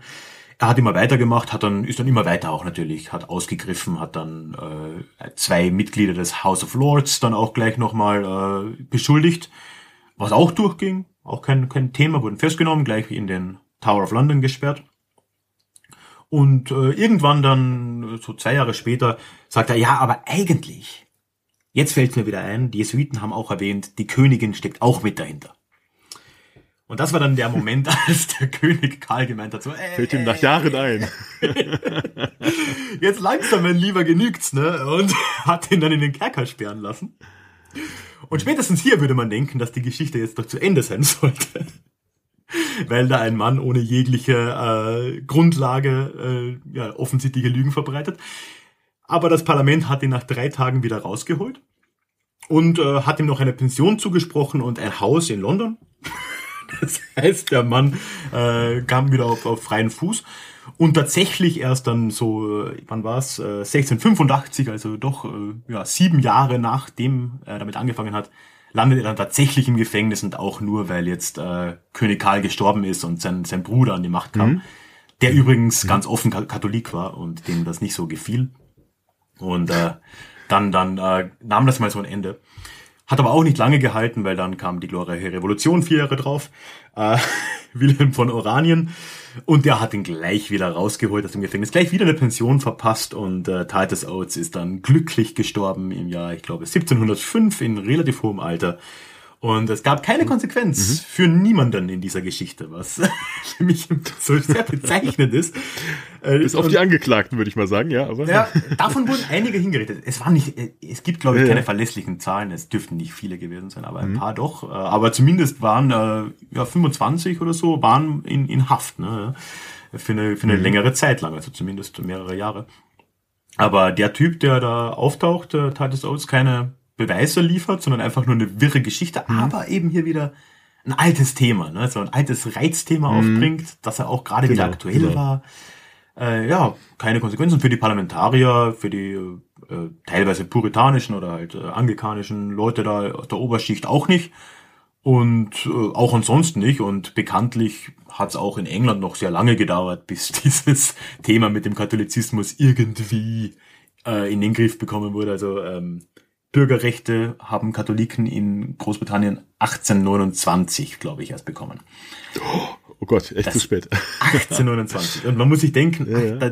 ganz Irland war ja Teil dieses Staates. Ne? Ähm, ja, das, ja, das waren damals vor der äh, mhm. vor der Potato Famine waren das, ähm, ich glaube, fünf Millionen Menschen ne? und davon 70, 80 Prozent Katholiken. Und äh, ist ja noch heute so, dass ein englischer Monarch darf kein Katholik sein. Und äh, ich glaube, inzwischen darf man wieder mit einem Katholiken verheiratet sein. Also das geht seit, ich glaube, 2010 wieder. Oh, okay, doch schon so früh. Ja, gut. Ja, ähm, dauert alles etwas länger auf der Insel. Das dauert alles äh, ziemlich, ziemlich lange. Ja. Und da äh, so mit, ja. mit Nordirland-Konflikt und so weiter sieht man schon, ja, das ist ein, ist ein langer Schatten. Wegen de facto, ja, das war jetzt ja nur ein Beispiel, ne? aber es gibt genug so alte Fake ja. News Stories, die äh, auf das anspielen. Die gab es im 17. Jahrhundert, die gab es davor, die gab es danach. Äh, und äh, ja, wirk eine Wirkung hatten die äh, ja, ersch erschreckend lange. Ja. naja, diese, diese, diese langen immer wieder aufgekochten Ideen. Ich meine, gerade äh, in England war es ja gar nicht so von der Hand zu weisen, dass es papistische Verschwörungen gab. Ne? Also die, die, äh, beziehungsweise dass es auch äh, durch Herrscherwechsel ja auch durchaus mal ähm, die, die äh, die Problematik gab, dass nun vielleicht doch jemand äh, an die Macht kommen konnte, der nicht mehr so äh, in, im Fahrwasser der, der Protestanten schwimmen wollte. Mhm. Ja, ja, klar, die, das war ja ähm, Vorgängerin von, von Elisabeth II., ja, äh, Elisabeth I. meine ich natürlich, ähm, äh, die Maria, die, äh, die ja sozusagen auch später zu Bloody Mary äh, ja. der Populärkultur werden sollte, äh, die hat ja auch ein ganz schön hartes Regime gefahren, um, um die, den Katholizismus wieder ähm, äh, vorherrschend zu machen. Ne? Also insofern ist, äh, sind die durchaus gebrannte Kinder, also insofern kann man das ein bisschen nachvollziehen. Aber es ist wieder das Gleiche, die, die, äh, man, man, man lebt natürlich besonders gut, wenn man sich ein Feindbild aufbauen kann, dass man für alles äh, verantwortlich macht, äh, das äh, schief läuft so, ne? Oder man davon ablenken kann, was denn so schief läuft, äh, was man selber zu verantworten hat, dann kann man sehr schön auf andere schieben äh, und deswegen ähm, kann man das ja auch wunderschön in der, der, der Literatur nachvollziehen. Ne? Also ähm, es kommt immer irgendwo mal bei, äh, was ich, bei, bei Shakespeare, bei, aber auch später ähm, äh, äh, Papisten kommen immer wieder vor, wenn es darum geht, dass äh, irgendwelche böse Dinge in England passieren. Ja, und ich meine, Shakespeare ist ja auf einer viel offensichtlicheren Ebene ja einfach nur ein äh, Propagandasprachrohr der Stuarts auch. Also ja, ja. alles ja, ja, eindeutig, gegen die Tudors. Eindeutig. so. Genau, genau. also da hat man es halt als äh, Park so. Was ja auch wieder lustig ist, äh, auch wieder Verbindung nach nach ähm, nach Wittenberg. Ähm, steht allerdings nur in Regieanweisungen, ist jetzt nicht direkt äh, Teil des, des Dramas, aber in Hamlet ähm, beginnt das, das Drama damit, dass Hamlet, Prinz von Dänemark, aus Wittenberg zurückkehrt, äh, von der dortigen Universität, wo er studiert hat, was irgendwie sehr lustig ist, weil ähm, Weder hat Hamlet in Wittenberg studiert, noch gab es überhaupt zu seiner Zeit eine Universität in Wittenberg.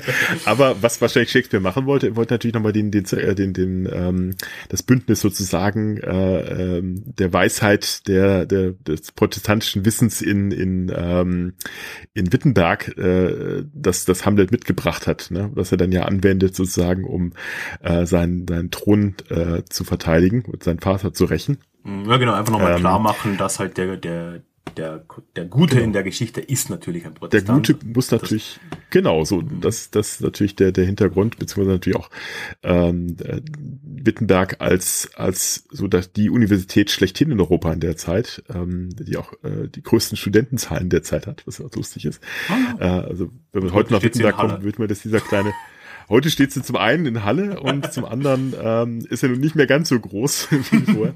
Wittenberg gibt es zwar immer noch so einen kleinen Ableger davon, aber natürlich äh, die großen Zeiten, äh, die sind lange vorbei. Aber wir hatten es ja schon, jetzt fehlt mir ein bisschen die Überleitung, deswegen war es, glaube ich, eher ein bisschen, bisschen äh, drastischen Übergang.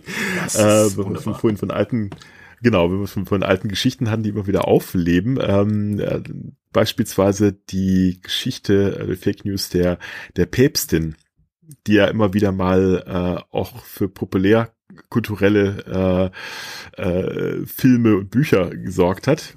Da gab es ja gerade, der Film jetzt schon her ist. ist, ist aber auch eine Weile her. Ja. Zehn Jahre sind es wahrscheinlich bald wieder. Aber nicht Ja, ja, ich glaube auch, genau. Her, ja, ja. Mhm. genau, also das, das wurde auch schon mal aufgegriffen. äh, Diana Cross oder so hieß, glaube ich, die Autorin, die das Buch aber schon, schon, oh Gott, ich glaube, in den 80ern geschrieben hat oder nicht schon länger her.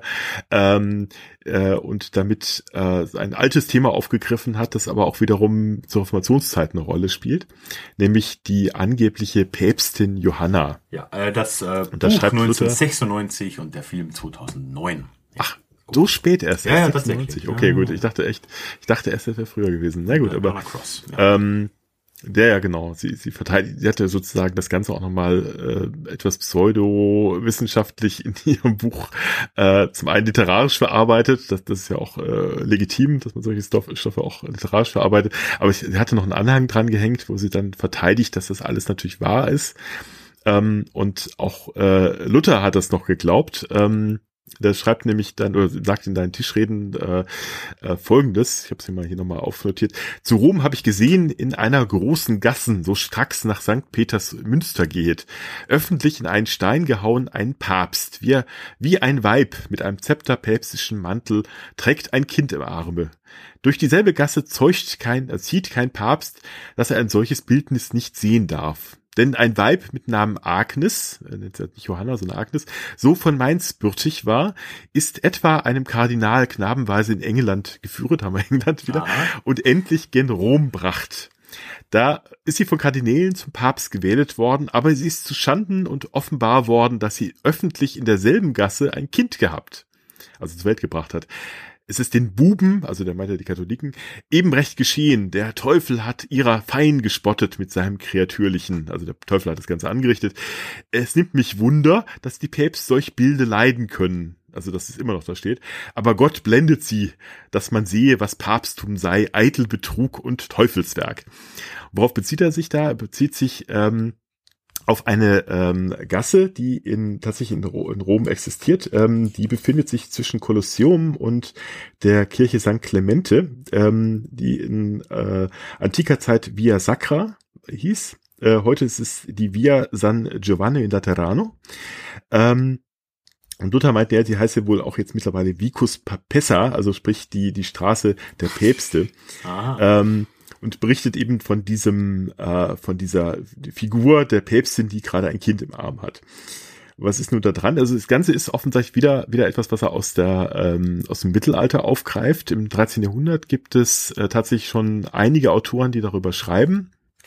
Der äh, erste, der damit offensichtlich anfängt, äh, offensichtlich auch ganz eindeutig als ähm, äh, Kritik gegen das Papsttum gerichtet war, Martin von Troppau der ähm, schon die ganze ganze Geschichte äh, niederlegt. Also da geht es darum, dass ähm, die ein Johannes Anglikus ebenfalls aus Mainz ähm, mit sehr konkreten Daten, nämlich zwei Jahre, sieben Monate und vier Tage auf dem Papstthron gewesen sei. mhm. äh, sie sei von ihrem Liebhaber in männlicher Kleidung zuerst nach Athen und dann nach Rom gebracht worden. Dort habe sie dann mit ihrer Gelehrsamkeit die Leute überzeugt äh, und dann wurde sie zum, zum Papst gewählt äh, und habe dann aber, weil sie von diesem Liebhaber geschwängert wurde, von dem, was sie nicht wusste, plötzlich auf einer Prozession auf dieser besagten Straße ein Kind bekommen und dann ist sie dann vom, äh, vom Mob sozusagen hingerichtet worden. Da gibt's also diverse gruselige Varianten, wie denn das passiert ist.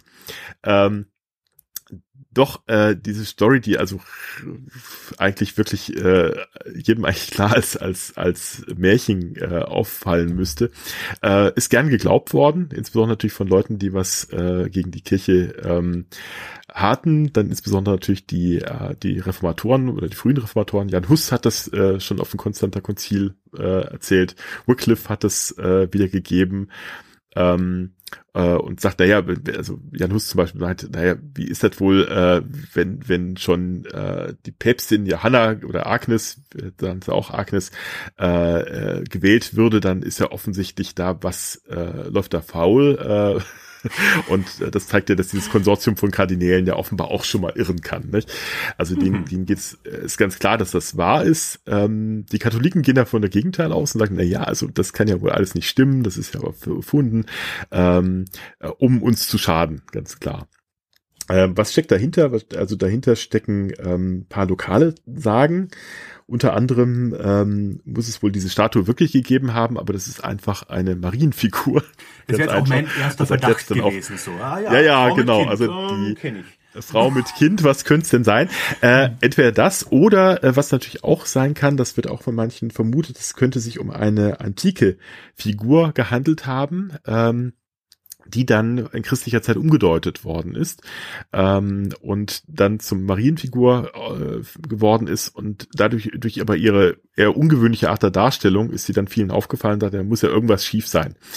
Ähm, das nächste ist, äh, dass den Leuten aufgefallen ist, dass, dass obwohl das ja wirklich ein relativ äh, schöner äh, Abkürzung wäre, vom Kolosseum zur äh, St. Clemente zu kommen, ähm, man die Prozession aber nicht dadurch geführt hat. Aber das ist relativ klar, denn die, wenn man sich heute mal, ich habe mir vorhin noch mal bei Google Street View die Straße angeguckt, äh, die ist sehr schmal. Also die ist heute sehr, noch schon sehr schmal. Und damals war sie es auch. Und wenn man da wirklich mit großem Pomp da durchzieht und noch links und rechts Zuschauer haben will, ist die ein bisschen ungeeignet. Das heißt, man hat also einfach aus praktischen Gründen hat man diese Straße umgangen. Das ist dann auch, äh, auch die, die äh, Argumentation, die man auch schon im 19. Jahrhundert bei den katholischen Autoren äh, findet, sagen, naja, das ist ja relativ klar, warum das nicht, äh, nicht nie lang ging. Da gab's noch was, und zwar ähm, eine Inschrift, die Luther dann auch erwähnt. Und zwar stände da ähm, 5p, äh, beziehungsweise 6 Ps hintereinander und ähm, das würde so viel bedeuten wie Petre Pater Patrum Papisse Prodito Partum. Also O Petrus, Vater der Väter, enthülle die Niederkunft der Päpstin. Ähm, äh, ist wahrscheinlich auch eher so volksetymologisch hergeleitet. Das dürfte auch was Antikes sein. Man weiß, dass da in der, in der Straße ein Mitreus, äh, ähm, äh, Mithränenheiligtum war, also für den mhm, Mitras, äh, Mitras, mhm. ähm, Mitras Kult. Und ähm, das bezieht sich wahrscheinlich auf einen der Priester, die hier eine, ähm, äh, eine, eine Weihe äh, unternommen haben und das Ganze wird dann sozusagen abgekürzt mit, äh, mit diesen vielen Ps, äh, dass dann äh, quasi man im Mittelalter und dann der frühen Neuzeit auch mehr, nicht mehr ganz auflösen konnte, aber für damalige Zeit eine relativ klare Sache was, was da gemeint ist. Also äh, viele, viele wie es immer so ist, man, man nimmt sich ein paar Edizien, so was gerade so passt mhm. und führt das dann sozusagen seiner eigenen ähm, eigenen äh, Verschwörungslyrik hinzu und kommt dann auf die Weise dann zu einem einem so absonderlichen Geschichte. Also es ist auch relativ klar, wenn man sich die Reihe der Päpste anguckt, da fehlt auch niemand weder im 10. noch im 11. Jahrhundert, wo man sie gerne eingebaut hätte äh, und das das passt eigentlich alles ganz schön zusammen. Das wusste man im Mittelalter noch nicht. Da waren durchaus noch die Regierungszeiten von vielen mittelalterlichen Päpsten dann nach ein paar hundert Jahren auch nicht mehr so ganz sicher. Gerade so in dieser Frühzeit und das ähm, erklärt sich dann selbst. Aber für, wie gesagt, für die, für die äh, Protestanten war das natürlich ein gefundenes Fressen. Man konnte damit natürlich schon zeigen, da siehst du, da lief ja schon früher alles schief. Ähm, wenn die sich davon äh, sogar eine Frau an die Spitze wählen konnten, dann ist, ist das ja offenbar nicht mehr von Gottes äh, Geist erfüllt, dieses äh, Konsortium von, von Kardinälen. Das ist sozusagen die Argumentationslinie gewesen, wo, wo man diese Fake News dann gerne weiter verbreitet hat. Mhm. Ja, auch da sind wir ja dann übrigens wieder fast beim Einstieg, weil genau dieses, äh, ja. du jetzt gerade sagst, die Datierung von Päpsten geht jetzt nicht um Johanna oder, oder Agnes, aber da wird ja auch gern behauptet, glaube ich, äh, dass, dass die Zeiten halt nicht stimmen und äh, sie natürlich reingepasst hätte oder zumindest könnte man das behaupten, wenn man das verteidigen will. Ist ja alles gefaked worden. Ist ja alles genau. gefaked worden und äh, auch in diesem, es gibt dieses ja. äh, Buch eben zum, äh, wie heißt es denn das? Ver, ver, Herbert Illich, das erfundene ja, genau, Mittelalter. Erfundene Mittelalter, genau, Her genau. Herbert Illich. Genau. Bei uns ähm, gerne, gerne auch Herbert Irrich genannt. Herbert Irrich, richtig. Äh, ähm, ja, ja. ja, lebt auch immer noch der Kerl. Und mhm. ähm, aber ist, glaube ich, recht leise inzwischen. Und äh, der hat ähm, genau das Gleiche gesagt. Ne? Als eines der vielen Argumente, der hat ja doch einige vorgebracht, halt nur kein gutes. Äh, der, der hat ja auch gesagt, ja, die Datierung der Päpste ist äh, unvollständig und äh, er sagt, glaube ich, sogar widersprüchlich, wobei das meiner Meinung nach so gar nicht stimmt, aber weiß ich nicht. Und äh, nee, sagt, ja, das kann ja nur passieren, wenn man alles erfindet. Und äh, dementsprechend hat sich da ein Fehler einge eingeschmuggelt. Ne? Und das kann man natürlich auch über die Päpstin sagen. Ja. Was ja eigentlich Blödsinn ist, wenn man es erfindet, dann ist, ist ja eigentlich gar nicht widersprüchlich, sondern da schreibt man es ja einmal nieder und dann, dann, dann passt das ja eigentlich alles viel zu gut. Also eigentlich sind die, eigentlich sind ja die, die, die Missinterpretationen äh, äh, oder die, die, die, die fehlenhaft, fehlerhaften Überlieferungen ist ja dann eher ein Argument dafür, dass es doch etwas komplizierter gewesen sein muss in Wirklichkeit. Ja, oder halt schlecht, Übrigens ist schlecht dieser, erfunden, kann ja auch sein. Ja, ja.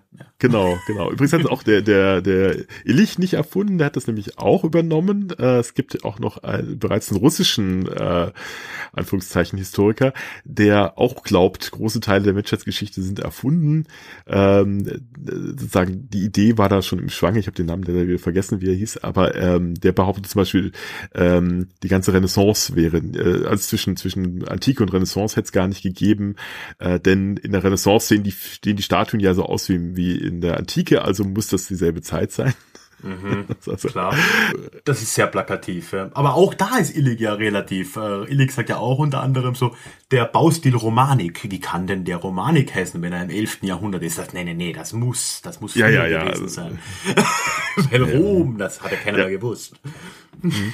Aber das krankt natürlich genau an denselben, an denselben, selben, äh, selben Geschichten, die man natürlich bei jedem großen Verschwörungskonstrukten immer äh, aufgreifen kann. Ähm, richtige Verschwörungen funktionieren dann, wenn es eine möglichst kleine Anzahl von Mitwissern gibt und ähm, wenn es wenn es gut geheim zu halten ist. Wenn man jetzt aber tatsächlich auf die Idee kommt, äh, die gesamte äh, europäische Geschichte ist gefälscht worden, dann müsste man ja in allen Teilen des Reiches alle Chroniken verändern. Man müsste man müsste sich dann mit den Arabern absprechen, äh, zu sagen, pass mal auf, ihr müsst mal auch eure Geschichte umschreiben. Mhm. Dann Chinesen vielleicht nochmal fragen. Äh, den Chinesen fragen, um, um äh, ob, ob sie auch da mitmachen wollen. Äh, das hätte alles ja nicht funktioniert. Das wäre ein riesen Kreis an Mitwissen dann gewesen. Äh, und keiner von denen hat sich jemals danach zu Wort gemeldet und sagt, pass auf, aber eigentlich ist es ja ganz anders. Das ist ja doch äh, völlig absurd äh, und deswegen funktioniert sowas nicht. Und das, das gleiche natürlich heutzutage wiederum mit den, mit diesen komischen Verschwörungsideen. Äh, da kommt nie einer nach vorne und sagt, pass mal auf, ich habe hier die Belege, ähm, ich, ich gebe mal ein Buch raus, ich mache einen, einen, Film, was ich was, äh, das Ding würde ja einschlagen wie eine Bombe, würde ja über Nacht äh, zum Fantastilier werden, weil er, äh, äh, weil er sich dann mal traut, die, die, die Belege offen zu legen. Das kommt dann komischerweise nicht. Die wahren Whistleblower, ähm, die ja auch äh, dann das machen unter großem äh, Aufwand für Leben und Leib, ähm, die, die äh, äh, decken ja eher Verschwörungen auf dem kleinen, kleineren Rahmen stattfinden, wo es ja eben tatsächlich nur wenige Misswisser, Mitwisser gibt, von denen sie dann einer sind. Ähm, äh, da, da ist es dann ja auch äh, äh, viel, viel einfacher, sowas geheim zu halten, theoretisch jedenfalls. Und da, da sieht man selbst bei den kleineren Gruppen äh, gibt es dann immer wieder Leute, die dann das mit ihrem Gewissen nicht vereinbaren können. Ja gut, also ich glaube, das kann man ja auch grundlegend sagen. Ne? Je allumfassender so, eine, so ein Verschwörungsmythos ist, desto äh, un unwahrscheinlicher wird es. Ne? Das, das ist bei QAnon offensichtlich, das ist bei all diesen Chemtrail-Sachen und so. Ey, ich meine, ja, hm, naja. Ja, was ich spannend finde, ist aber, ich finde ja an sich sowas, wenn wir jetzt bei der Päpste nochmal kurz oder nochmal kurz über die zur Päpstin zurückkommen, ich finde es ja an sich solche Themen spannend. Also ich, ich mag ja auch hm? Dan Brown zum hm? Beispiel. Ich finde das alles, äh, ist guter ja. Stoff, kann man, kann man auf jeden Fall machen. Aber ich finde es dann wirklich spannend, dass sich, äh, wie heißt sie, Dana äh, Cross, ne? Dass ja. die dann wirklich da im äh, Epilog oder, oder im Anhang dann versucht zu verteidigen, dass das doch alles stimmen würde, weil das würde ein Dan Brown meines Wissens nach ja nicht tun, weil das ist ja nicht seine Aufgabe, ne? Er Nee, er darf ja. das gerne machen also, und das gerne verarbeiten und mhm. das ist ja auch alles schön und gut, aber mhm. wie, wie kommt man auf die Idee? Keine Ahnung. Also wahrscheinlich auch, weil es sich natürlich als Verkaufsargument ganz gut äh, hermacht. Also äh, es gibt irgendwie einen ein, äh, Trend dazu oder einen Hang dazu, Geschichten eher zu rezipieren, wenn sie den, den wahren Kern haben sollen. Also da, das macht eine, also der, der Beisatz nach einer wahren Geschichte ja, macht, ja. macht offenbar ein mhm. Buch, einen Film spannender, als wenn man sagt, es ist freilich frei erfunden, was, was ich irgendwie nicht nachvollziehen kann, weil mir, mir ist beides recht. Ja, klar. Aber wenn man natürlich noch sagen kann, oh, wie absurd das ist, und das hat tatsächlich stattgefunden, das scheint, äh, scheint viele Leute zu beeindrucken und äh, als Kaufargument sozusagen nochmal herzuhalten. Bei Dan Brown ist es äh, auch so ein bisschen der Richtung. Also er er, er ähm, macht das jetzt nicht ganz so offensichtlich, dass er jetzt irgendwelche Anhänge dranhängt, aber äh, er lässt das schon offen, ob das jetzt tatsächlich da ist oder nicht. Ne? Also ja, ich glaube, er ist jetzt äh, niemand, der Faktum da ist sogar, als Fiktion ne? hin. Ja, ja, innerhalb ja. der Bücher, wo er natürlich Genau. Muss er auch nicht. Warum sollte er das äh, direkt ansprechen? Aber klar, er hat eine fiktive Handlung und er hat die äh, historischen Versatzstücke, die dort reinfließen, die er natürlich dann in diesem Kontext als äh, echt und wahr darstellt. Klar. Aber das finde ich auch noch legitim. Ähm, aber sich dann hinzustellen und, und irgendwie noch festlegen zu wollen, so, nee, aber das stimmt hier alles. Das finde ich dann irgend, das, das, das finde ich mutig. Äh, finde ich auch, finde ich auch, ja, ja. Hm. Aber naja gut, ähm, äh, ja, sie, sie, sie argumentiert da natürlich sehr, sehr äh, auf, auf sehr wackeligen Füßen, das ist relativ eindeutig äh, schnell widerlegbar.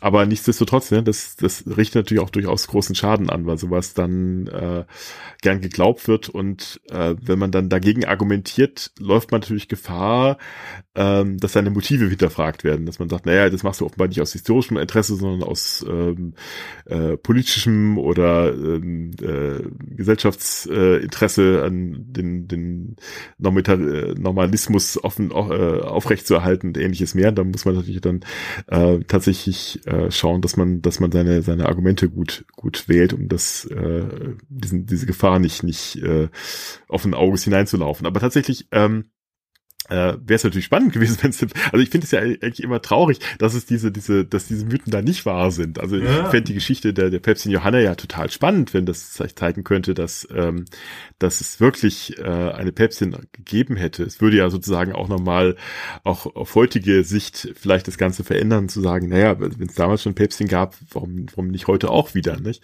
Ähm, aber die die, was natürlich dahinter steht, ähm, ist natürlich eine ganz misogyne Idee zu sagen, naja, also Frau ist das Schlimmste, was man sich auf Papstthron vorstellen kann.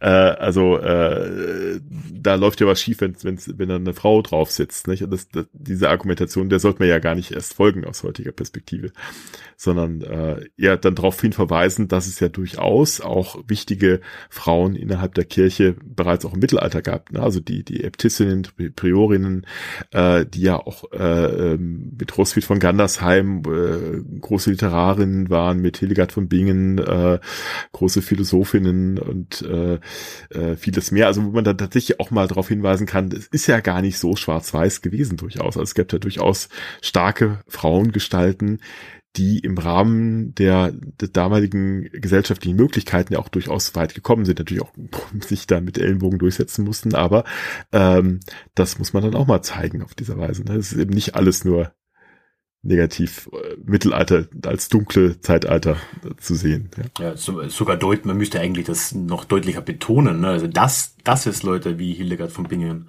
gab, das sagt uns ja in der damaligen Zeit, was für Durchsetzungs, was für eine durchsetzungskräftige Frau das, das, das gewesen sein muss. Ne? Und da gibt's Heldengeschichten, die man äh, ganz real erzählen kann äh, aus, aus der Perspektive. Und äh, äh, trotzdem, also ich schaue mir den Film Die Päpstin jetzt irgendwann mal an. Jetzt, jetzt bin ich on, the hook. ja, genau. Ich habe ihn auch tatsächlich auch noch nicht gesehen. Ich habe mal tatsächlich das Buch mal gelesen, aber naja, gut. Äh, als, als, als Roman ganz gut geschrieben, aber naja, auch, wie gesagt, wenn man es dann äh, einmal gelesen hat, ist es dann auch gut. Dann weiß ich nicht, ob ich den Film auch nochmal brauche. Aber äh, ja, es ist halt äh, als Fiktion spannend, als äh, historischer Fakt dann eher nicht. ja, ich denke. Ja, schön, aber ich glaube, dann haben wir den Bogen doch äh, allumfassend ge ge geschlagen, oder? Naja, allumfassend nicht, dann ist ein Kreis. ja, sehr schön. Nee, stimmt. Ich glaube, wir haben äh, doch äh, schönen kleinen Parforce-Ritt durch die Reformationsgeschichte machen können. Beziehungsweise, ich glaube, mit, mit Ausgreifen äh, bis in äh, äh, nach vorne und nach hinten, äh, mehrere tausend Jahren. Aber ich äh, hatte sehr, sehr großen Spaß. Ich hoffe, es ging dir auch so. Absolut. Und hoffe, dass wir das mal in, mit einem anderen Thema mal wiederholen. Ja, liebend gern. Das äh, machen wir auf jeden Fall und äh, ja, danke. Ne? Genau. Und am Schluss natürlich noch einen kleinen Werbeblock. Ähm, dein Buch zu den Fake News kann man ja auch käuflich erwerben. Das kann man, ja. Und äh, ja, genau. Wo, wo kann man das, wenn man das kann? Äh, ja, also es, das Buch ist ja, wie du hast es vorhin schon gesagt, nicht mehr ganz das Neueste. Ähm, ist jetzt knapp zwei Jahre alt. Äh, also es ist ursprünglich ein Hörbuch, das gibt es überall eigentlich, wo man Hörbücher bekommen kann.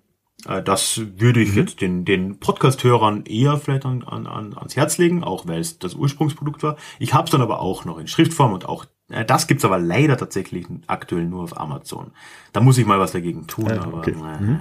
ja, man hat, man kommt jetzt zu nichts. das stimmt, das stimmt. Oh ja, genau. Und dann hast du noch ein neues Buch geschrieben, gerade aktuell, das ja auch gerade vertont werden soll. Wenn es noch richtig, oder wurde es schon vertont? Äh, das dauert leider noch. Ja, da sind wir gerade mittendrin. Also ja. äh, heute, wir nehmen auf genau. am 28. Juni. Äh, ah, ein ganz anderes okay. Thema. Das Buch äh, Populismus leicht gemacht heißt das, ja. Das kommt äh, mhm. im Juli raus, äh, aber erstmal nur Print. Ist ein äh, ja, satirische Handlungsanweisung an den Diktator von morgen anhand der Diktatoren von gestern. Und äh, ja, das war äh, jetzt in den letzten Monaten schön, habe eine, eine sehr äh, interessante und auch erfolgreiche zum Glück Crowdfunding-Kampagne ist da abgelaufen. Mhm. Ja, und äh, das kommt jetzt im Juli, aber ja, Hörbuch kommt auch. Allerdings, ich mache es ja diesmal ernsthaft. Ne? Also Fake News von gestern habe ich äh, ja im äh, heimatlichen Studio noch aufgenommen, habe es dann versucht zu optimieren, mhm. so Dinge wie Kleiderschrank und so. ähm, aber, oh Gott, ja. Ah ja, das habe ich dann, ja. äh, klingt, klingt aber ganz gut. Aber jetzt will ich ja doch ins Tonstudio. Also und äh, das ah, wird jetzt, die schön. netten Leute ja. haben ja ein Tonstudio finanziert, dann mhm. will ich das natürlich gerne in Anspruch nehmen. Wird noch ein bisschen dauern, wohl im Herbst, aber ja, freue mich drauf, wird, wird, wird kommen. Aber ja. Man will nicht hm, zu viel. Arbeit, ne? Ja, ja genau. das ist auch viel Vorbereitung. Ja. Ich habe ein bisschen Respekt davor, ein ganzes Buch äh, mhm. mal einfach so zu vertonen, wenn man kein Sprecher ist. Äh, das ist schon noch mal eine, eine andere Hausnummer als so ein Podcast hier. Eine Hausnummer, ne? Ja, ja, ja.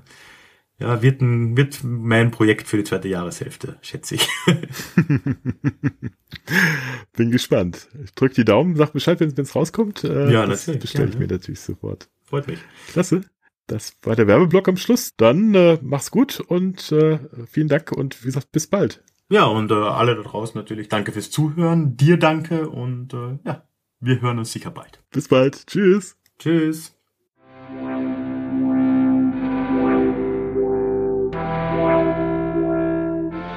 So, und zum Abschluss melde ich mich jetzt auch nochmal hier aus dem Studio. Ich hoffe, das Gespräch hat dir so viel Spaß gemacht wie mir während der Aufnahme. Und natürlich möchte ich dich einladen, wenn du Mirko noch nicht kennst, wenn du seine Podcasts noch nicht kennst, da auf jeden Fall reinzuhören. Er hat, soweit mir bekannt ist, zumindest zwei. Das geheime Kabinett und Angegraben. Ersteres ein Podcast über kuriose Geschichten aus der Geschichte, ganz ähnlich wie das, was wir auch heute hier besprochen haben, in seiner sehr trocken sarkastischen Art, wirklich ein sehr empfehlenswerter Podcast. Der zweite angegraben in einem ähnlichen Stil mit dem Fokus Archäologie, wo ja Mirko auch einen, ja, nicht einen, aber doch seinen Hintergrund drin hat. So rum. All diese Shows sind natürlich auch in den Shownotes verlinkt und du findest sie, wo auch immer man gute Podcasts eben findet. Dann würde ich mich natürlich auch noch sehr freuen, wenn du dich für den Déjà-vu-Geschichte Newsletter anmelden würdest. Das habe ich sonst immer auch gleich am Anfang erwähnt, habe ich diese Folge mal nicht gemacht. Nichtsdestotrotz ist das wirklich die beste Möglichkeit, in den Austausch zu kommen und ich freue mich riesig über jeden, der da reinkommt. Einen Link dazu, wo dann auch nochmal alle wichtigen Infos zusammengetragen sind, findest du in den Show Notes oder direkt auf ralfgrabuschnick.com slash newsletter. Ach ja, und übrigens, wenn du auf Spotify hörst, dann hast du wahrscheinlich keine Show Notes. Auch dann findest du alles auf ralfgrabuschnick.com. Kannst dich oben auf den Podcast-Reiter klicken und findest dort diese Folge mit allen Links drin. Zum Abschluss würde ich mich sehr freuen, wenn du mich abonnieren würdest oder auf Spotify mir folgen würdest. Das hilft mir ungemein. Und ich möchte am Ende, wie jedes Mal, all jenen danken, die Déjà-vu-Geschichte auch finanziell unterstützen. Ihr macht das hier mit möglich, dass ich hier so regelmäßig alle zwei Wochen rauskomme, seit zweieinhalb Jahren inzwischen. Vielen Dank, ihr seid die Besten. Und wenn du auch zu diesen Besten gehören willst, dann habe ich alle Infos dazu, wie man mir das ein oder andere zukommen lassen kann, auf der Website zusammengefasst, auf ralfgrabuschnitt.com, in der Über mich Seite, auf der Über mich Seite, aber auch dazu natürlich einen Link in den Show Notes. Ja, das soll es gewesen sein. Ich freue mich, dass du wieder dabei warst und würde mich umso mehr freuen, wenn wir uns in zwei Wochen wieder hören. In unserem nächsten Déjà-vu. Tschüss.